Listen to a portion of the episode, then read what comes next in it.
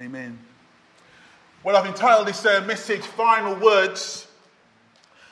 Final words are always very important.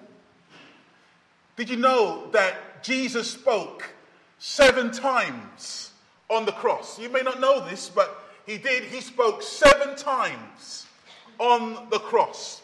Perfect number, seven. That's how many times he spoke. And it couldn't have been easy. If it was easy, I'm sure that Jesus would have preached a sermon on the cross. But it wasn't easy to speak. Because every time he had to speak, he had to raise himself up to put air in his lungs and to hold himself on the nails before he could speak. And so you can imagine how much pain there must have been in his body just so that he could speak. I don't know if you ever been near a woman who is in labor and she is in pain. The last person that she wants to speak is you. I don't want to talk to you at all because she's concentrating on the pain, and the pain is so much. And Jesus, now we take it on to another level, and Jesus is in tremendous pain, and he speaks seven things. And this morning, we only going to look at two of them and what he says. The first one we find actually in our Bible reading, and um, so I've entitled the first um, part of my message, A Lack of Knowledge. Because this is what Jesus says when he is being crucified. He says this Father, forgive them, for they do not know what they are doing. Now, he says this when they have grabbed a hold of him, laid him down on the cross, and they stretched him out. And, and one man maybe stretched his one arm out, and another man got a hold of his other arm and stretched that out. And as they handled him and stretched him out and begin to drive the nails into his flesh. And as they were driving his nails into his flesh, they had to lift up the cross. And as they lifted it up, they had to drop into the hole in the ground. And when all this was happening, when all the pain that surrounded that physical crucifixion, he said these words Father, forgive them, for they do not know what they are doing. Now, the question that I have to ask this passage, the question I have to ask Jesus this morning is what did they not know? What did the people who nailed him, who whipped him, who spat on him, who cursed him, who insulted him, what did they not know? I have to ask that question this morning. The first thing that they did not know is that they did not know that they was handling the Son of God. That's why he said, Father. They did not know that they were handling the Son of God. In fact, they did not know what Isaiah spoke about this one. Look what Isaiah said over in chapter 9. He said, For unto us a child is born, unto us a son is given, and the government will be on his shoulders, and he will be called Wonderful Counselor, Mighty God, Everlasting Father, Prince of peace. This Son of God that they were handling, this one that they were stretching out and nailing to the cross, this one was known as the Prince of Peace. They were nailing and handling someone who will bring peace between them and God. They were laying hold of. They were murdering. They were killing someone who can bring God's mercy, God's favor, God's smile, God's approval into their lives. That is who they were nailing to the cross. And that is why Jesus said, they don't know what they're doing. They are taking the one that can bring peace and God's love and favor and compassion, and they are nailing the one who is the Prince of Peace to the cross. How very sad. You know, people today are rejecting Jesus Christ, and they are rejecting the Prince of Peace. That's who they're rejecting. They are rejecting the one who is known as the Prince of Peace. Now, some people, they like talking about having a peaceful life. You know, they like a peaceful life. Some people want to escape into the country, get away from the town, get away from the hustle and the bustle of London and, and the city life. And I want to escape so I can have a peaceful life. Others will talk about having a peaceful mind having a mind that is just peaceful. And so they put on relaxing music. Maybe some instrumental or you know some some some some, some Beethoven or, or, or, some, some kind of classical music so they can have a, a peace of mind.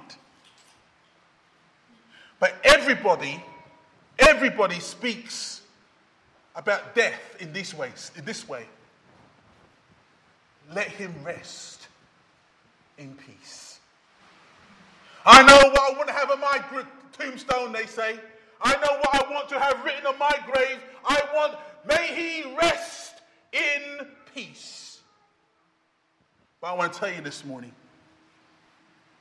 that when and if Jesus Christ is rejected from your life, you will never rest in peace. Because he is the Prince of Peace.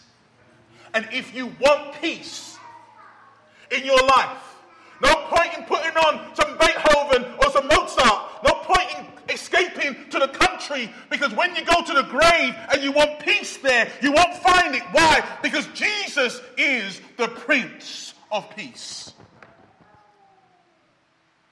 And this is what these people did not know.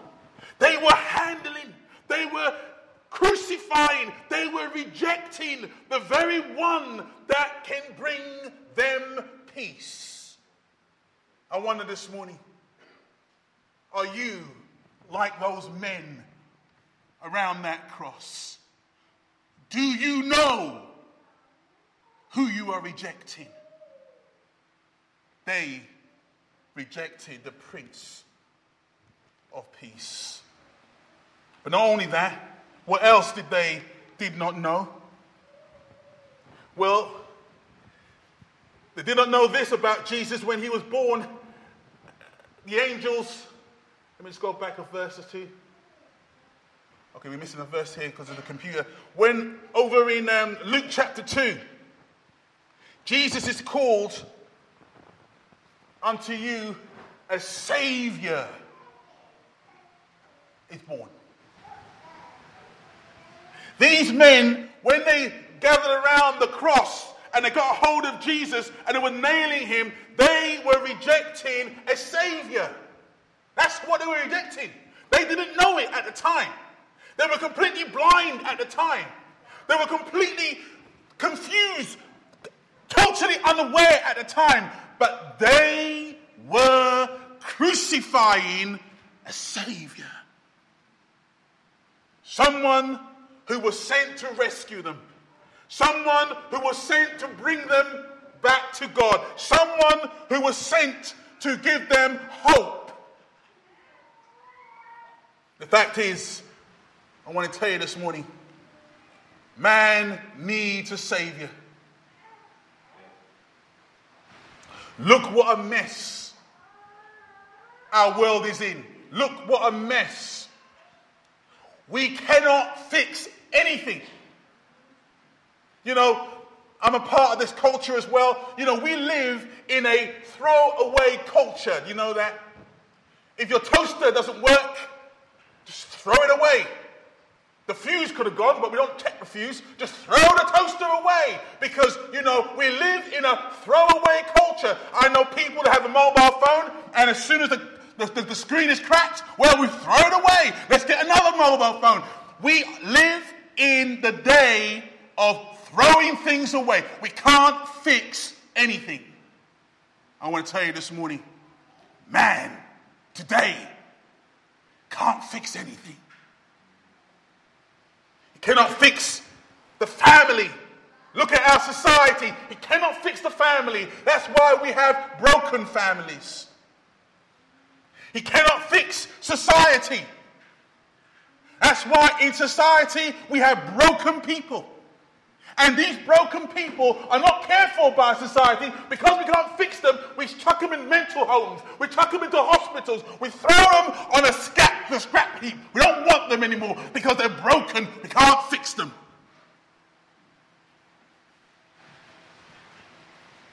Not only that, he cannot even fix the future. So he has broken dreams and broken promises we live in a life and a world of brokenness. And at the end of our lives, when we come to an end and we're old and we're grey and we're sitting in a rocking chair, some of you can't envisage that, but I'm telling you it's going to happen. And we're in the rocking chair and, and we're sitting around, looking around, can't move around. We say with the wisest man that ever lived, we say with him, meaningless meaningless, utterly meaningless. Everything is meaningless. That's what we will say. But we need to remember these people around the cross didn't know that the one that they were nailing was the one who would bring meaning into their lives. They didn't realize that. Jesus said, Father, they don't know what they are doing. They are rejecting the very one that can bring meaning and purpose to their life. That's who they're rejecting. They're rejecting the very one that can bring salvation to them. That is what they do not know. And I'm asking you this morning are you like those people around the cross? Do you know who you are rejecting? Do you know who you're pushing to one side? You're rejecting the one that can bring meaning into your life. They didn't know that. They rejected one who could bring peace. They rejected one who could bring meaning. And thirdly, what else have they rejected? Some of you were here a few weeks ago, and I love preaching on this that Jesus is the King of the Jews. If you haven't heard that message, you can go online and it's there. But this king, it was promised about him. It says this His kingdom, he will reign over Jacob's descendants forever. His kingdom will never end. Listen to me. This man that they were crucifying, this man who they were nailing on the cross, this man, his kingdom, the Bible says, will never end. It will be an eternal kingdom. They didn't know that at the time. They were thinking, um, this man is done. This man is cooked. He's finished. His, his, his, his life is over. We are nailing him to the cross. But they did not know that his kingdom is an everlasting kingdom. They didn't know that. And Jesus said, Father, forgive them, for they do not know that my kingdom is not going to end with them putting nails in my hands. My kingdom is not going to end with them putting nails in my feet. My kingdom is not going to end tonight. No, no, no, no. My kingdom is an everlasting kingdom, he says. So, therefore, everyone, listen to me carefully, everyone will appear before his kingdom. Everyone. Those around the cross who are doing the nailing, they will appear at his kingdom. Those of us who are sitting here on a Sunday morning worshiping, we will appear at his kingdom. And this is what the Bible says what will happen when we appear at his kingdom. Therefore, God exalted him to the highest place and gave him the name that is above every name, that at the name of Jesus, every knee should bow in heaven and on earth and under the earth, and every tongue confess that Jesus Christ is Lord. Praise be to God. Listen, these people did not know that. They didn't know it. And so Jesus cries out as the nails were driven into his flesh. He cries out. He doesn't speak to man, but he prays and he speaks to God. And he says, Father, Father, forgive them. They do not know what they are doing. And I want to tell you this morning that when Jesus prayed that prayer, God heard it. And every time you reject Jesus, every time your wife rejects Christ, every time your family member rejects Christ, every time the man in the street rejects Christ, this prayer goes up into heaven. Father, forgive, forgive, forgive. They do not know who they are rejecting. And I say to myself, I think the Lord hears that prayer. I believe the Lord hears that wonderful, painful, sacrificial, intercessory prayer.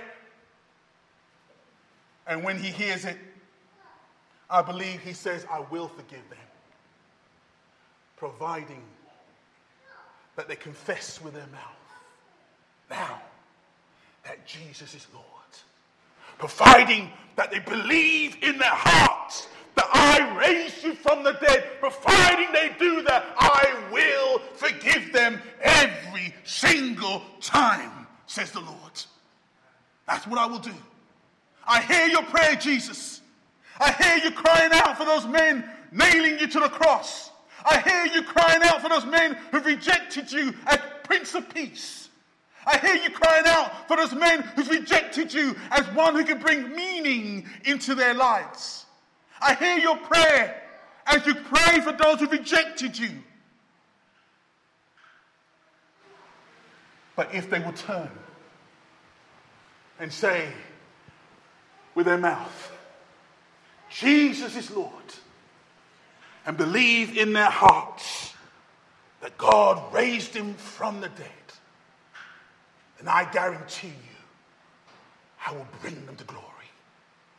I will bring them out from their rejection and from their meaningless and from their empty life. I will bring them out and I'll bring them to glory. Praise be to God. How can anyone reject Christ?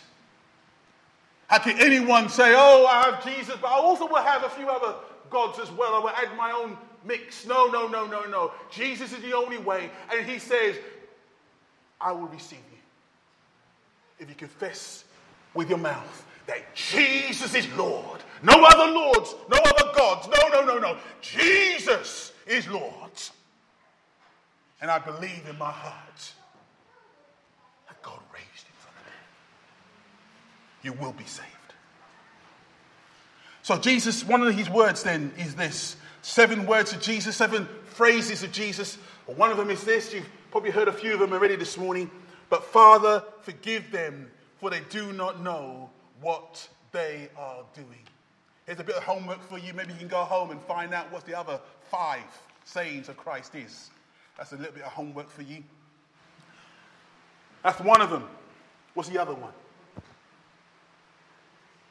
Well, the other one is found in John's Gospel. So I've entitled this one, A Lack of Thirst. And here it is Later, knowing that everything had now been finished, and so that scripture will be fulfilled, Jesus said something else on the cross. Here's is something else that he said. He said, I am thirsty.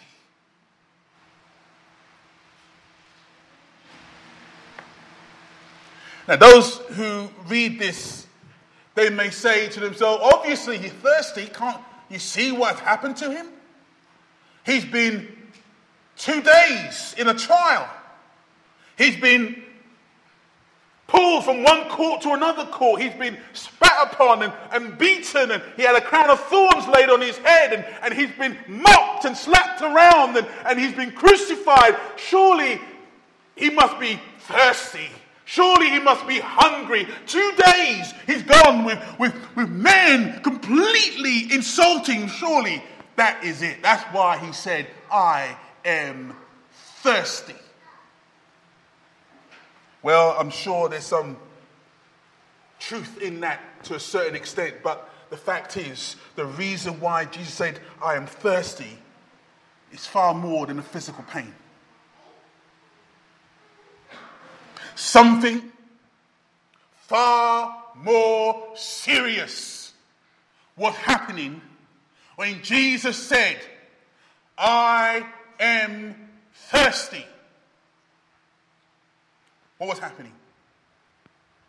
Well, those of us who know that God is a triune God, there's God the Father, God the Son, and God the Holy Spirit. He is a triune God, three in one. So when Jesus was on the cross, God the Son was on the cross. He said something else. Look what he said over in Matthew's Gospel. He said, My God, my God, why have you forsaken me? How many my gods is there? Two. My God the Father, you have forsaken me. But God the Son is on the cross. There's one other that has left him. Who is it? God the Holy Spirit.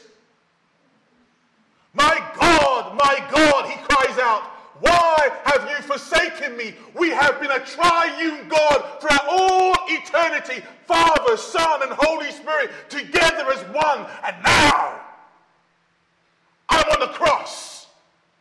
And the relationship between us has been broken. Why? I'll tell you why. Because of your sin. That's why. And mine. My sin was nailed upon Jesus. And so God had to turn his face away from the one he knew for all eternity. My God the Father, but also my God the Spirit. Why have you forsaken me? Now, the reason why I say that because the Holy Spirit in the Bible is often referred to as living waters. Some of you remember Jesus meeting a woman at the well. It happened that Jesus went to a well in the middle of the afternoon. It was very, very warm. The disciples went to get some food. And as he stood by the well, sat by the well, a woman came up. This woman had had five husbands. And the man she's living with was not her husband. I don't know what happened to the five husbands. maybe she buried them in the back garden.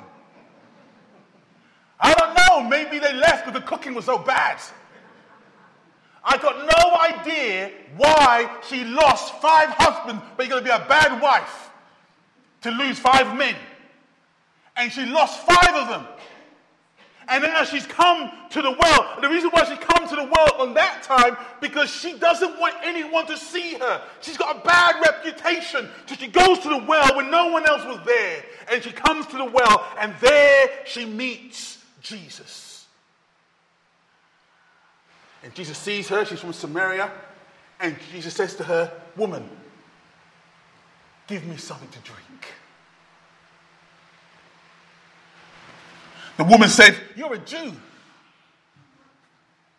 And you asking me for a drink? This is what Jesus said to her. Jesus answered her, If you knew the gift of God and who it is that asked you for a drink, let me just stop right there. This woman, like the men around the cross, didn't know something. And Jesus now explaining to her something she didn't know. I think today we have people in the church who are like her, who don't know something. And Jesus turns around and says to her, Listen, if you knew the gift of God and who it is to ask you for a drink, you would have asked him, and he would give you living water. Well, the woman got quite excited, you know. She said, What? This living water? It's amazing. If I could have this living water, I wouldn't have to come to this world ever again. But she had completely no understanding what Jesus was speaking about. He was speaking about the Holy Spirit. And so he says to her later on, Jesus answered her, Everyone who drinks this water will be thirsty again. But whoever drinks the water I give them will never thirst. Indeed, the water I give them will become in them a spring of water welling up to eternal life. You see, I have the Spirit, says Jesus. And when I give you the Spirit, you will have living waters living within you, speaking about the Holy Spirit. So now we find him on the cross. What does he cry out? I am thirsty. You see, the very Spirit that filled me without measure, the very Holy Spirit that came on me on the baptism, anointing me for ministry, the very Holy Spirit that overshadowed Mary and brought my conception into the world, the very Holy Spirit has left me. I'm thirsty, he said. Oh, I cannot show you the magnitude of this. The Holy Spirit leaves Christ and he cries out, I am thirsty. This woman, coming back to this woman, even though this woman was full of sin, even though this woman was a wicked woman, I like her desire. Look what she said. She said, the woman said to him, Sir, give me this water. She may not have the right understanding that I won't thirst again. She might have the wrong, but she had a desire. When she heard about the water that she can never thirst again, she said, Sir, give me this water. I want to have some of it myself. She was desiring what Jesus had. The reason why Jesus was thirsty on the cross was so that you would not have to experience that thirst. The reason why Jesus was left alone on that cross was because you, so that you will never, ever be left alone by God. What does God say? I will never leave you. I will never forsake you. Though a mother forsakes the, the baby, I will never forsake you. The sad thing that we have in the church, we have a lack of thirsty people in the church. That's why I say a lack of thirst. A lack of thirsty people. They get their satisfaction by other things, and they have this that comforts them and that that helps them. They're a bit like babies. You put a dummy in a baby's mouth, and it soothes them. I think the Americans call it soothers, just to soothe them, them, them away. We have a lack of thirst in the church today. And I'm preaching this morning because I believe that God is calling his church back to a thirst for the Holy Spirit. Saying, Oh God, oh God, sir, give me this water that I will not thirst. Fill me with your spirit, oh God. Deal with sin in my life. Crucify the old way and change me. But oh God, fill me, fill me, fill me with your spirit. And Jesus, nailed on the cross, didn't have to speak a word, but he raises up to say another thing. And he said, I am thirsty. And the reason why he was thirsty, because the Spirit of God had left him. But you do not have to know that. You can have the Holy Spirit living and dwelling with you throughout this Easter, causing you to turn your heart and your mind to the one. Oh, you might come and you say, I don't know this Jesus. I don't know nothing about him. I've rejected him. I didn't know that he was the Prince of Peace. I didn't know that he was a Savior bringing meaning into my life. I didn't know that he was all these, these, these, wonderful things, and I didn't know about him. But now the Holy Spirit has come upon me, and my mind and my heart has been opened to him. So now this Easter is going to be different. It's not going to be me about the eggs and the balloons and the services. No, no, no, no. It's going to be about me being filled with the Spirit of the living God. That's what it's going to be about. Oh, God, fill me. Change me. Make me a man, make me a woman who stands more than a conqueror. Why? Because the Spirit of God dwells within my very heart. Brothers, sisters, friends, those of you who are not Christians, I want to tell you now Christ is calling you back to Himself. He's calling you and says to you, What you got now is inadequate. It's not enough to get through the journey. No, no, no. You need my spirit. Come to me. Be filled with Him. Cry out to Him. You don't need any man to lay hands on your head. No, no, no. You need Christ. And you need Him to be called out to. Say, Lord, I don't need man. I don't need preachers. I don't need Jerry Sandy. I need you. That's what I need. Fill me this morning that I might go from this church empowered by the grace and the third person of the Trinity in my life. Let's pray. Oh God. Oh God, I come before you. And I pray that you, Lord, might change us Lord, we do not know so much. We do not know that we're rejecting the Lord Jesus Christ. Oh God, hear the prayer of Jesus. Father, forgive them, forgive them, forgive them. And Lord, forgive us today. Cleanse us from our sins. Wash us, oh God, from our ignorance. Change our thinking, oh God. Forgive us, oh God, forgive us, that we might be a people filled with your spirit, fallen in love with you, a people who confess that Jesus is Lord and believe that you are raised at the right hand of God in glory. Oh God. Hear my prayer for Jesus' sake. Amen.